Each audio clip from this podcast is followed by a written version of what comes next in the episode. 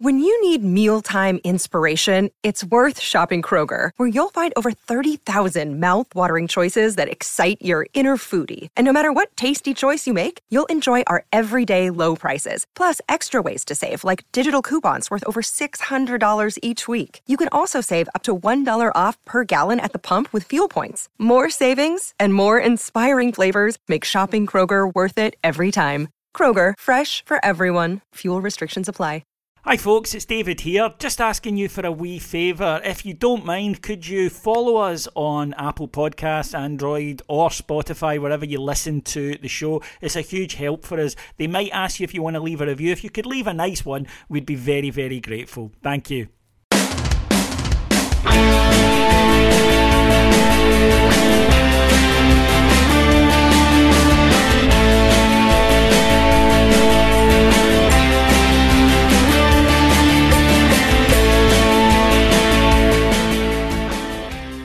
Hello everyone and welcome to our special monthly pod in which we gather together the clans, well not really, basically just the three of us, but myself, two of my mates get together and we have a good chinwag about all things Rangers. My name is David Edgar for those of you who don't know, and I'm joined by the tremendous CJ Novo, internet sensation.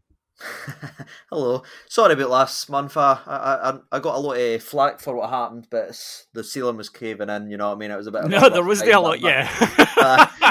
genuinely, people were saying, was I lying doing drunk or something? No, the ceiling literally collapsed on me. We had photographic evidence, folk. That's why we weren't too harsh on him last month. Yes. Yeah. I'm glad to hear that, you know, the roof isn't caving in on you this month. Not yet. Not yet. Still about half an hour to go, so wait. Yeah, and the season doesn't seem like it's doing it either for once. Yeah. Join us to discuss that is, of course, from the Splendid Four Lads Had a Dream blog and audio site. It's Stevie Clifford. Hello, guys. It makes a change, actually, the roof falling in on one of us and not the season, which it normally is. But I hate to say it, since we've started this pod back up again, you know, I'm not saying it's down to us. Yeah, I'm not saying it's down to us, but, you know, the league winning pod, I like that. That's I mean, that's it. 1 year we did it, won the league, didn't do it, didn't win it. That's just science. You know, that's like, you can't argue it. But, look, we'll start off by talking a little bit, obviously, about where we find ourselves there. CJ, as Stevie alluded to, and look, it's a legitimate concern. When we came back from the winter break, there was a sense that the manager had worked a miracle before the winter break because the squad was, you know, absolutely shorn of all confidence when he arrived, and he picked him up and he was getting results. But then it seemed to be he was losing a player every 60 minutes of football, and yet he kept the show on the road. Even after the defeat at Parkhead, he comes back and he gets us going in the game against Kilmarnock. And I think we all felt he was in a good place. But at the back of our mind, there was that sense of, we've seen this before. We come back and we come back slow. Well, that's 3 games back, 2 tricky aways included in it. 9 points, 7 goals, none conceded. And I think there is a sense that Ibrox on Saturday, I think you boys did as well, that this just a sense among the fans of we're starting to trust that this team will deliver more often than they won't. We're not going in there with, if you like, one sort of hand ready to put up to our eyes, because I think there is a sense of, no, this will come. No, you're absolutely right, mate. And I think we were all speaking after the game and that, because obviously I go with my old man and everything like that, and we're just sitting talking, and he's getting a wee bit older now, the ticker gets a wee bit nervous, but he's actually enjoying the games lately, and if there's a better example of that, he's gone in there, he trusts the back line. I think the likes of Butland and that has been such an important thing as well, because we know it's going to need to be something special to beat him. Do you know what I mean? It's not going to be something daft, and it might sound boring, but he makes the saves he should be making. Correct. And that's the thing, you know what I mean? It needs to be something special, so he brings an air of confidence, and I think we just believe in the manager because he doesn't talk around things or tell us what we want to hear.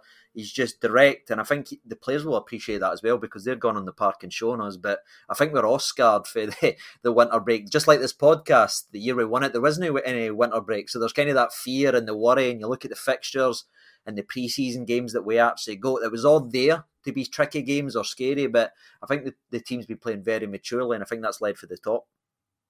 Yeah, I'd agree with that. And Stevie, CJ mentioned, I think, key word there, which is trust, which is that there's a sense of trust that the players aren't going to contrive to find a way to lose a game, which was something that we'd seen, not every game, I mean, obviously, but often enough that the fear was always lingering.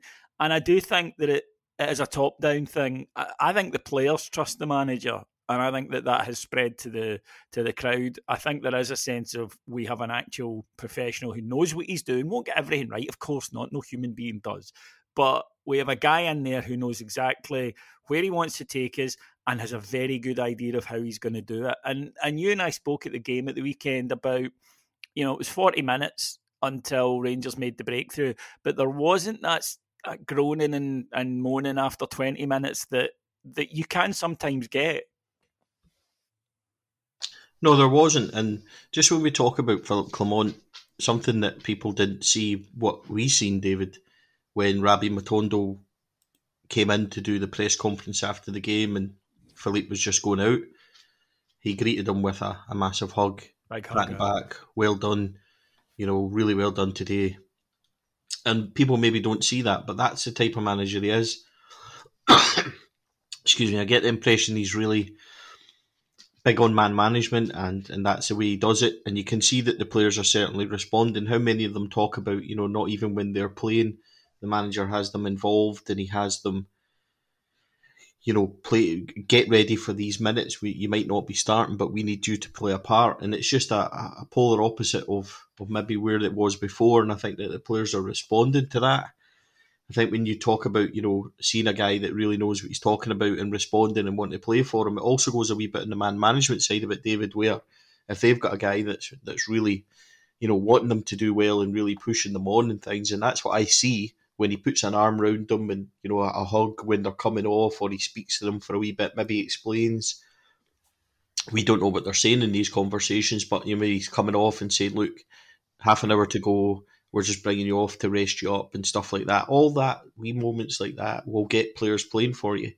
And when you actually have a background staff and a manager that knows what they're talking about and the players buy into it, you can see how they react. And it was interesting, Todd Cantwell's comments when he's talking about people saying that he's maybe not on the ball, he's maybe not playing his way, but he's changed the way he's playing. And I like how I'm doing that now. And I'm in the number 10 position. I like how I'm playing.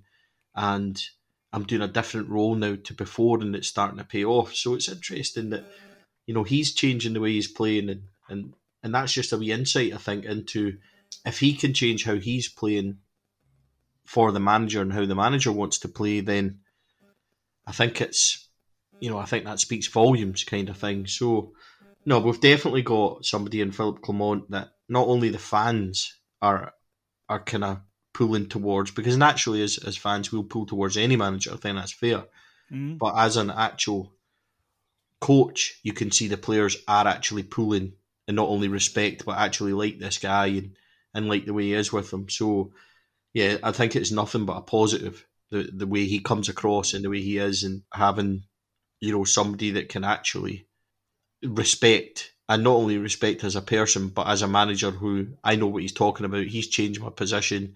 I trust this. I'm going to follow the process. And it's obviously paying dividends. CJ, to something that Stevie was discussing there that I think is a very accurate point, which is just a sense of, if we keep doing the right things, we'll get the rewards. That's something the manager stresses. It's something all managers stress. And I think you can tell if players believe in it or not. Not just at Rangers, I think, you know, we've seen with various clubs a manager putting across ideas that you can tell the players fundamentally don't believe in. I think the key to Philippe Clement is he simplifies. He doesn't overload. Football these days is an incredibly tactical game. You've got to be aware of absolute where you need to be, where you need to be in relation to someone else, what you do when you've got the ball, what you do when you don't. And I think some coaches can overload players, whereas I think he keeps it as simple as possible, because you will need to take instructions in the modern game. But I think players all have defined roles and there are things he wants to see from them. So at the weekend, for example, I noticed a couple of times in the first half when Rangers And this can happen when you're playing. I mean, it's not an exaggeration to say that the vast majority of that game, there were 21 players 30 yards from the Livingston goal, because that's how compressed the game was. Livingston had a bank of five in their box and a bank of five at the edge of it. And that's fair enough, by the way. That's what you need to overcome. But when Rangers went to the kind of side-to-side passing, the manager was straight out. He pulled Ryan Jack over at one point to tell him to go and get it forward, through, pass forward, don't just pass sideways, look to make forward passes. And a couple of times when we did that and the ball maybe went out of play, or it wasn't just quite at, or the run didn't quite happen, he was up and applauding because it was, yes, that, keep doing that and it'll come. Whereas if you lapse into just the side-to-side stuff, it won't. You've got to be brave. And I thought it was interesting that he does always have, this is what I want you to do, and if you do it, then yeah, you might make a mistake, but that's okay because it will come and you will get your order. And of course, he was right.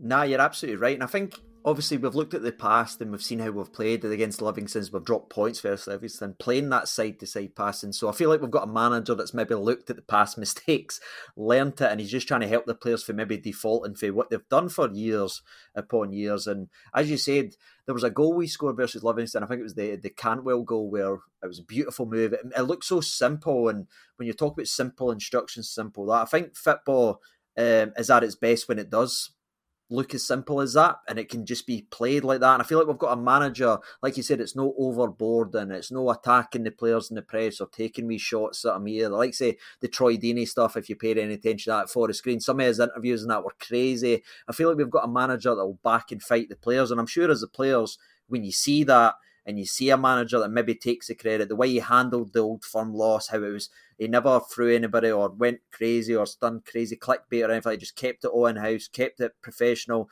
I think these players will know, right, he's fighting for us. He's always got our back. And like you said, the cuddle, the hugs and that he does when people are coming off, the way he treats players, like even the Cantwell sub, I think Stevie touched on that earlier, the way Cantwell's kind of maturing and becoming the player Clement wants, because he wasn't when his first couple of weeks, and I was really worried about the likes of Todd Cantwell. Remember, subbed off early in Europe, no daying what was asked. 5 minutes. You could see it. That could have ended his career, and it's probably a testament to not only Cantwell's mentality but Clement's as well, because that was very brave to make that decision, because we've all seen it in football, that's usually it. You know what I mean? We all kind of like, well, that's not going to be done, but both of them's been really mature. They've explained what they need, what he can do, and I just feel, I can't express just how happy I'm having him as a manager. He keeps things simple, and I feel like the players really back that as well, and the results are in the pudding. I think defensively, again, we're still questionable here or there, but if you look at our statistics, defensive, how many goals we're conceding, we're starting to score goals, the goals are getting spread out, people are getting opportunities to play, Fabio Silva this, Dessers this. I feel like there's no bitterness in the squad or anything. I feel like everyone is truly pulling together, and that's, again, led by the guy leading the charge, and that's Clement. There was a lot of talk, Stevie, in the window. And look, I'll hold my hands up. I'm not going to lie to anybody. I think the general sentiment I got from the fans was that we're happy with the guys who've come in. We like the three signings, good age profile, all of that kind of stuff. Good, going into markets that we haven't been in and we should be. But disappointment that we didn't get an out-and-out number 9. And I was in that camp. I'll be totally up front. There's no point me lying about it. But the manager, yeah. I mean, I think that was what we wanted. And various names were mentioned. I wasn't too bothered about a specific player, more about a specific type. I felt we needed the number 9. But the manager came out and he said, "Look, I've got in what I thought we needed." And it's true. He has said, "Look, I think we're fine up front. Where we were lacking is wide players, and what he termed a press-resistant midfielder, which is what Diomande has been signed to be." Fabio Silva started up front at the weekend. I thought Fabio Silva played really well, and to be honest, it was more that people weren't quite on his wavelength yet, because the amount of times in a packed box that he held the ball up and laid it off into a position for someone to have a shot, I thought was terrific. And I think it's the midfielders and the wide players have to realise when the ball's going into him, he can do that. So I need to get there to be there to take advantage of the shot, and that will hopefully come with time. But he got his goal, and I think that it's maybe just a slight differential between what we as fans might have wanted and what Philippe Clement wants from a number nine, because he's been adamant, I got Silva because I want him to do, you know, a specific role for me. So I just thought it was quite interesting. But again, you judge strikers on goals, so getting that first one, don't care what kind of striker you are, don't care what your qualities are. If you ain't putting the ball in the net, then you're not doing the job. But he gets the first goal, an important goal as well, to get the breakthrough, and hopefully that's him now going on a run, because I think you can see the ability that's there. Yeah, so like you boys, I thought desperately we needed a number nine, but I found it really interesting that the manager's comments afterwards in the press conference when he talked about needing a striker, and he was like, look, Kamar Roof's still in the building, Zach Lovelace is coming back, Danilo, we can't just rule him out because he's out for another wee bit. And he didn't seem as concerned as us. His actual preference seemed to be that he wants players to create clear-cut opportunities, and that's what we lack instead of being the actual finisher. So I found that quite interesting. I thought that was a different kind of spin or look on it. And then if you think about Fabio Silva, the narrative that's been built up that he's not an out-and-out number nine, I completely understand that. I thought he was decent on Saturday, David. We obviously spoke about it. I thought he had a good game. And like you, there was moments where I think in the first half he played a wee 1-2 and he nudged it over for Cantwell, who couldn't quite get on to the end of it. And then there was the one in the second half where he did similar. He's had a few efforts. I think he had an acrobatic effort that went wide as well. So he's done all right as number nine. You know, and the number nine goal that he scored was a traditional number nine, Jermaine Defoe, from knocked down from a corner, kind of scrappy, on the box, penalty spot kind of thing. So, listen, Fabio Silva, I think that will settle down. And I think obviously he's going to be a good player. There has to be a good player in there for him to have been... 35 million spent on him at some point.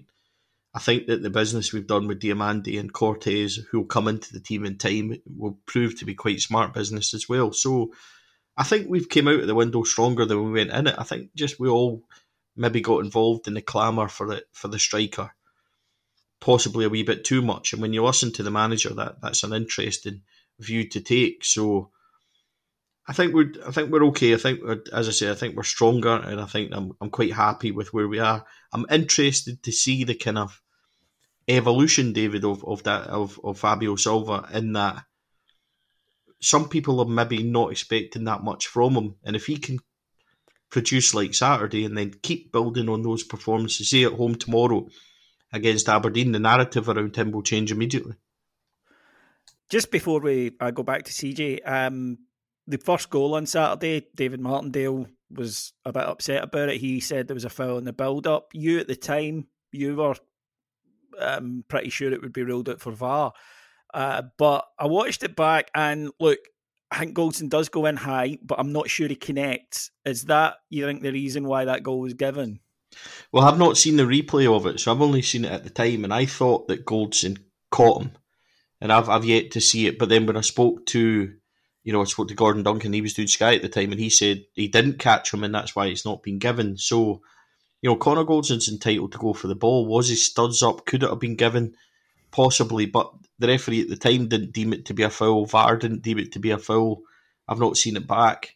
I know that David Martindale said afterwards that he felt it was a foul and it should have been chopped off. But even if it had been chopped off, David, I think it was just delaying the inevitable slightly.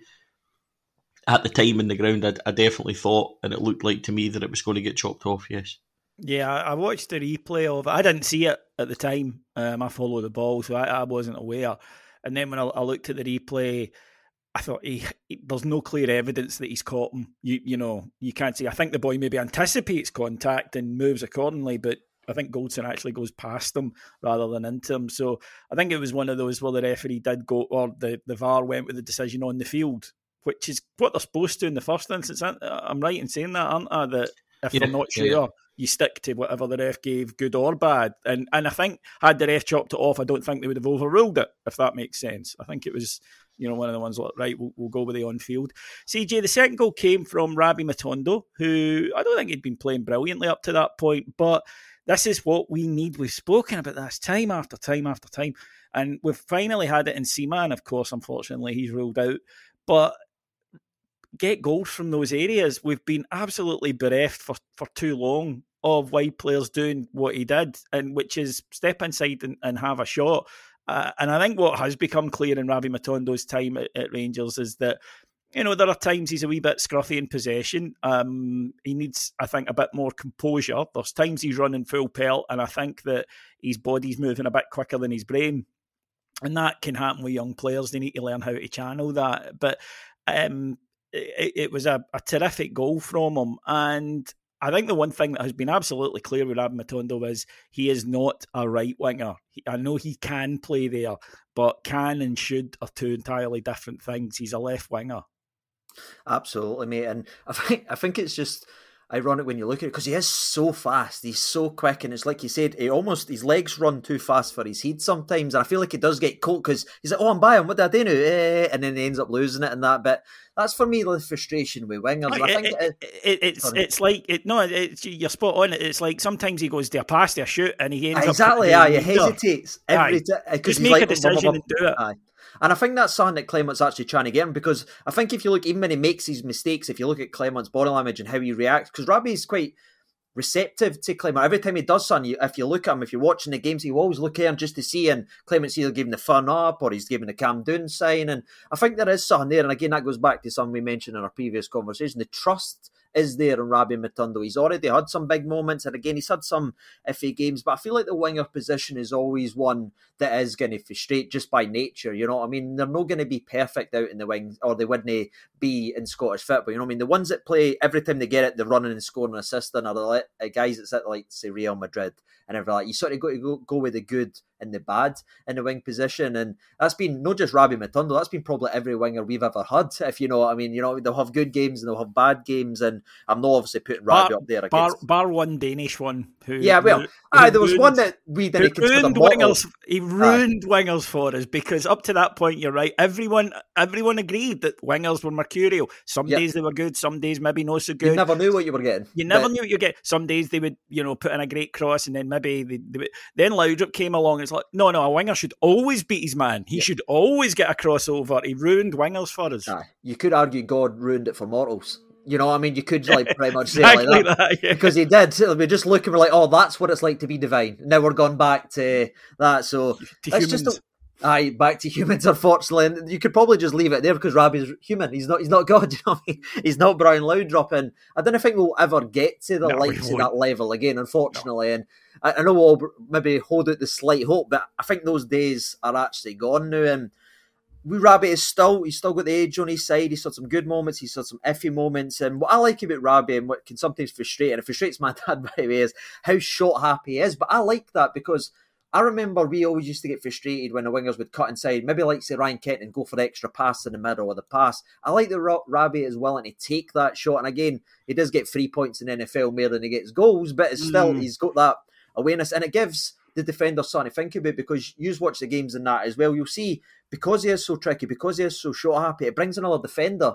Because once he's beat the fullback, the defender has to come out, because they know he's going to hit it, and that creates space, because he is so attack minded. So he's definitely got his flaws. I'm not going to say he's perfect, but I feel like he's the type of character and personality and player that Clement wants in his team. Direct. It's going to command, and again, it gets people to move into positions that will end open spaces for Silva, and then it'll open spaces for Dessers. That's the way I look at Rabbi anyway. That was a different type of Rabbi Matondo goal, though, wasn't it, gentlemen? Because what we've seen is him going on to the ball and running on to through balls all the time. That's the first time he's actually got it, stood up a man, committed them, cut inside and then out, and then took the shot on. So it's a different kind of goal, which is encouraging for me.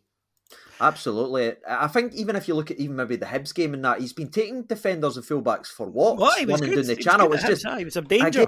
It's just that last little bit, but that's the frustration that we've already kind of went through in that. He's a young laddie, and I think he is really trying to take on and really trying to go, and I think Clement will get every bit of quality he's got to him, in my opinion. CJ made a great point there, Stevie, about something that I really like, and that's when you're playing a packed defence. Early on, I thought it was really noticeable that Jack, Lundstrom, a few others were shooting, and that might sound really obvious, they were shooting from distance, but it's something that I saw an interview with Ian Ferguson once, and he spoke about that. He said in the first opening minutes of any game like that, when they were playing a team that sat in, he'd have a shot. He said, and I don't care. He goes, great if it went in. He said, but sometimes it would, as CJ said, it would be a conversion. It would go into the roof of the Broomland. He said, but what it meant was that they then knew that oh, he might have a shot here, so I need to get out and block him, as opposed to they don't shoot from distance, therefore we can stay in our positions and hold, and we don't need to. And you don't make room, basically, because you're predictable. And it's obvious they don't shoot from distance, this mob. They try to play the pass, so I stay in my position and make sure my man's covered. Whereas I noticed in the first 20 minutes, there were 4 or 5, and I thought, this is different. And it is to do that, to spread a wee bit of confusion. And as we saw as the game went on, it worked. Yeah, Ryan Jack had his shot saved, didn't he, quite well after the first 5 minutes. John Lundstrom had a couple of efforts. I've noticed Lundy's been taking a few more shots, actually. They haven't always been perfect, but I'm not sure he's that kind of finisher. But the fact that, like you say, that they're trying to mix it up and have more shots, I think is really positive. As CJ says, Rabbi will always take a shot. I know that he nearly cleared the first tier of the broom loan with an effort on Saturday, but I would rather have that than guys being indecisive and not doing anything with it. If you take a shot that doesn't come off, at least you're having an effort. So I agree with you. I'd like to see them do it. I'd like to see them take more shots. I'd like to see them try and commit a wee bit more, but I understand it. I mean, we were perfectly positioned, David, to see that Livingston. It was a bank of five. You know, so there was times where Connor Goldson was playing in the 6th position and he was that far up. So I think there's plenty of room for that. I'm not sure we have. It's going to be interesting to see if Diomande can strike the ball.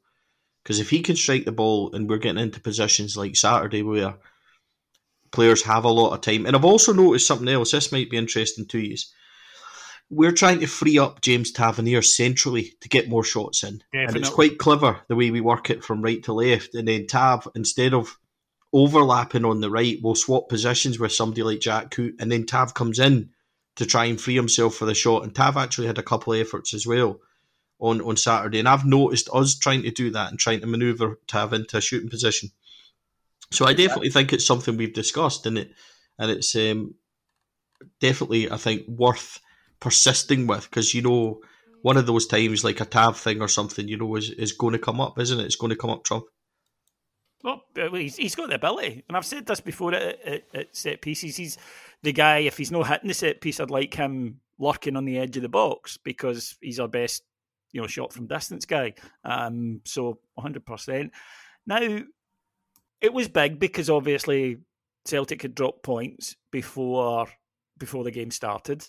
And I think it's absolutely vital that when you're in a title race, that when your opponent makes an error, you're there to capitalise on it, and Rangers did. One of the things that I noticed after the game, Stevie, was a few, not a lot, but a few Rangers fans saying, we need, in days like this, we need to go and get goals and goal difference. And it's a sensible thing. I absolutely understand that. However, there's a bit of me, and maybe this is my own issue, but there's a bit of me that goes, I don't think we're quite there yet where we are, right, we need to win this 5 now. I think at the moment we need to win points firstly and then see where it goes. I don't think, incidentally, it will come down to goal difference this year. I think if we keep winning, then we'll actually win by a few. And by that, what I mean is I think we'll add a kind of level of scoreboard pressure, if you like, that Celtic haven't had to deal with before. So I do get the argument, and obviously it'd be great if we're winning 6-0 rather than 3-0. I just think at the moment, for me, it's more about do the job firstly. Yeah, and there's a lot of things to consider in there. You know, if you're going full pelt for goals all the time, there's injuries. We've got a big spell coming up.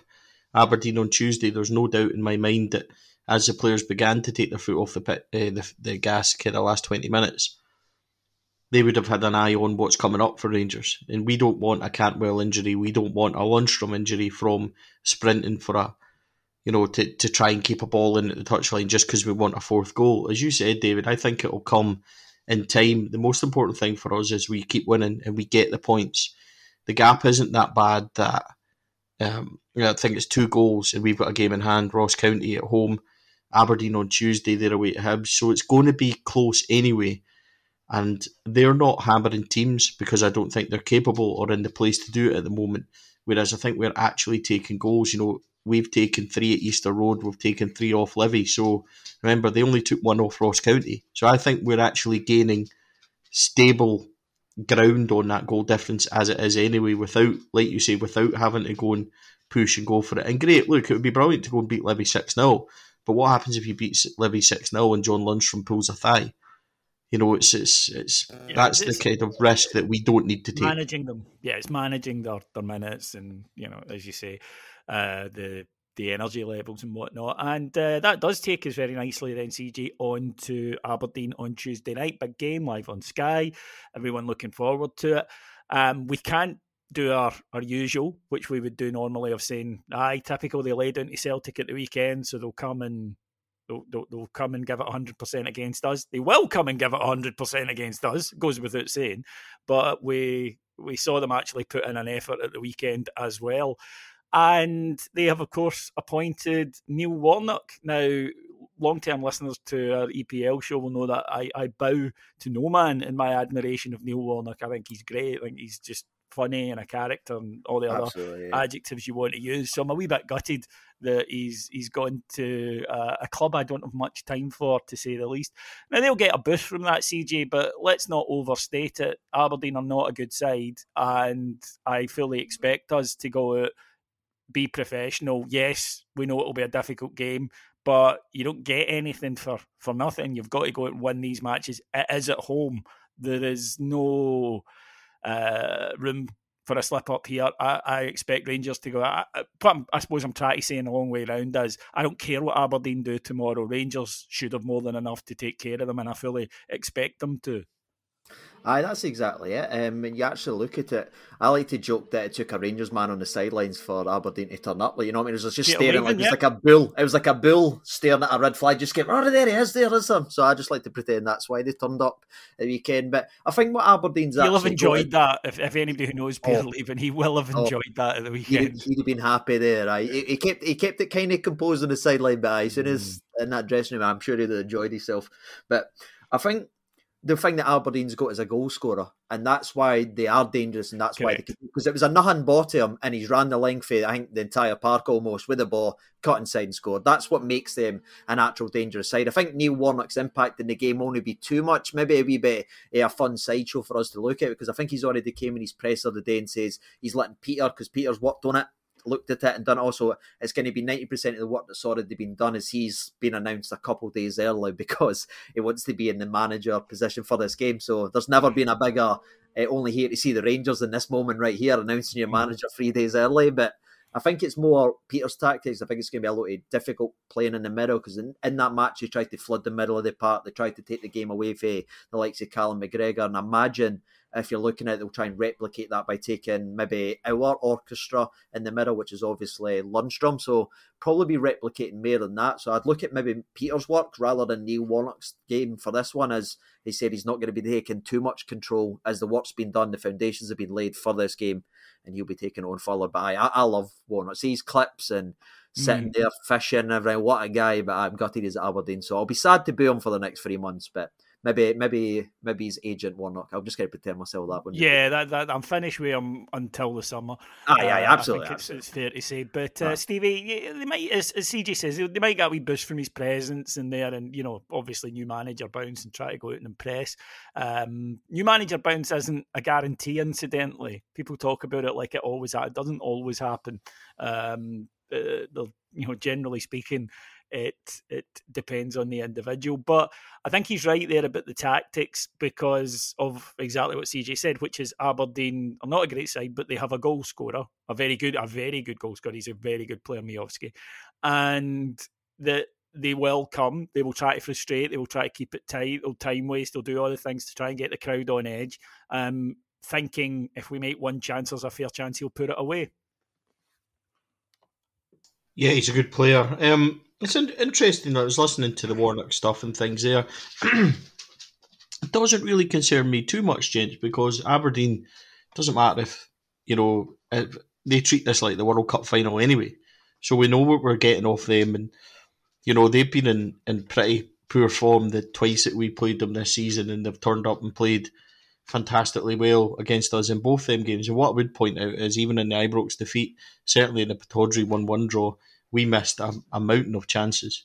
So I'm not overly concerned that this is going to be a game where we can't break them down, we can't do this. I think it's more about what we do regardless of what they're up to. And Neil Warnock's a good manager, somebody I really like. I'm with you guys, you know, the clips of him in the dressing room at Sheffield United and stuff like that are you know, well documented and legendary for him.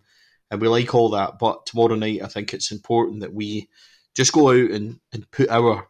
And it's something that we've done really well recently, actually, is imprint ourselves onto games and make sure we're the ones setting the tempo, make sure we're the ones dominating the ball and going with it. So Aberdeen are certainly dangerous. Majovski's actually a cracking forward. His goal on Saturday was... Brilliant. Yeah. We spoke about Laudrup earlier on in this pod, but it's the type of thing that Brian Laudrup used to do for us at Parkhead, where it was just one ball up the line and then he would get it and take a couple of touches and belt it in. And Majovski's basically done that. Now, I'm not saying it's Laudrup levels or anything like that. We know we're B-class Laudrup, but for individually for them, that type of goal, it's the same levels that we hold Brian in. And Majovski's certainly dangerous. Connor Barnes, a good player. They've got a pretty big and solid defence. Kel Roos in goals is capable of always seems to be against us playing quite well. But it's all about what we do. We beat them in the cup final. It'll probably take the same kind of big performance, but we also, something else, David, and this is controversial because people don't like it, and I understand there's been a lot said of it. We need everybody at Ibrox to turn up tomorrow night. We need a noisy Ibrox, we need a passionate Ibrox, we need everybody staying and getting behind the team. I know it's a midweek game, I know that people have maybe got jobs in the morning that they need to get back and get nights for and stuff like that. Just give it 90 minutes, get completely behind the team. Because on Saturday, when it was 80 minutes, I think the ground was a third full. So this is a big one for us tomorrow night. This is a kind of game that can shape our whole season. You go and win that tomorrow night. It's a big game. It's against a perceived difficult opponent. You go and win that tomorrow night, and there's a little statement victory. Just put that, and then let them go to Easter Road, which I think, you know, they'll take care of Hibs, because Hibs are quite delightfully rubbish at the moment. But we need everything from everyone tomorrow night. We certainly do. Right then, folks, thank you very, very much for joining us today on the podcast. My thanks to CJ, who you can catch at his YouTube channel. Just search. You should really have subscribed and followed him by now, but search CJ Novo and up he will pop. And, of course, you can follow him on Twitter. CJ, thank you very much for coming on today, my friend. Not a baller. Apologies if you hear in the background, by the way. I don't know if I'm getting attacked by the Texas Chainsaw Massacre, but something's happened. So I'll maybe be here next month, maybe no. But aye, thank you for everything. For those of you who've seen the movie Watchmen or read the comic book, you might know that static usually indicates the arrival of Dr. Manhattan, so it could be that. Oh, could be. Well, thanks for that. But you never know. They're starting to think about it for the rest of the day. I appreciate that, David. That's it. Appreciate it. Thanks, mate. Hero of mine, Dr. Manhattan. Anyway, and Stevie, of course, all things Four Lads Had a Dream. Follow on Twitter, go to the blog, have a look at it, and listen to some of the audio content, Stevie. Yeah, we do a wee bite-sized pod. It's something a wee bit different. If you've got a spare 10 minutes in a day, you can catch our weekly pod. It just actually went out this morning. It's had a great reaction, David. We get a couple of thousand people listening to our pods, and I think that's wonderful for something that's just started. So I think there's a wee niche for what we do. The big pods are great, like this one, but I don't think anyone really does the bite-sized kind of thing where we try and get as much out in 10, 15 minutes as possible. So if you want to check that out, folks, please do. We still write and blog and things like that. And, of course, David and I are together most match days for you know, coverage of the games. And, David, we do have a very big fan media interview this week. Which is due tomorrow, so we'll not say much about it, but what we will say, folks, is this one's absolutely massive, and hopefully we get it recorded, and you know, it'll be available on Heart and Hand, Four Lads and things, and we'll go from there. Just don't like saying anything, David, in case it doesn't go ahead. You know what we're like. Is it Dr. Manhattan? Can we confirm that? It's not Dr. Manhattan. I did want to say, Stevie, you have a takeover though at Ibrox in a couple of weeks. Yeah, actually, yeah. At the women's game at New Edmondson House, myself, David Marshall of Heart and Hand, Mary McKenzie of Rangers Women's Supporters Group. The Supporters Club, rather. We are having a pod, a live pod, just about the women's team. Hopefully we're going to get a player or two from the women's team up on the stage as well. And then it's straight over to Ibrox for the old firm for the women's team on the 18th. So you'll get to watch the men's game between 12 and 2. We're on stage for half an hour or so. And then it's straight over. It's actually amazing. We went to Rangers with the idea, and they've grabbed it completely. So Really looking forward to it, David. Chance to play New Edmondson House. You're obviously an old campaigner at this now, having done it a few times, but really looking forward to it. And hopefully, if you aren't doing the St Johnstone game away, people will maybe pop over and check it out. That'd be great to see everybody. Absolutely right, folks. Thank you for joining us. We'll be back later in the week here on Heart and Hand as well with Heart and Hand Extra for those of you who are on the free shows. If you want, of course, you can go and subscribe at our Patreon, patreon.com/Heart and Hand. Thank you very much for listening. I'll talk to you again soon. Take care, everybody. Bye bye.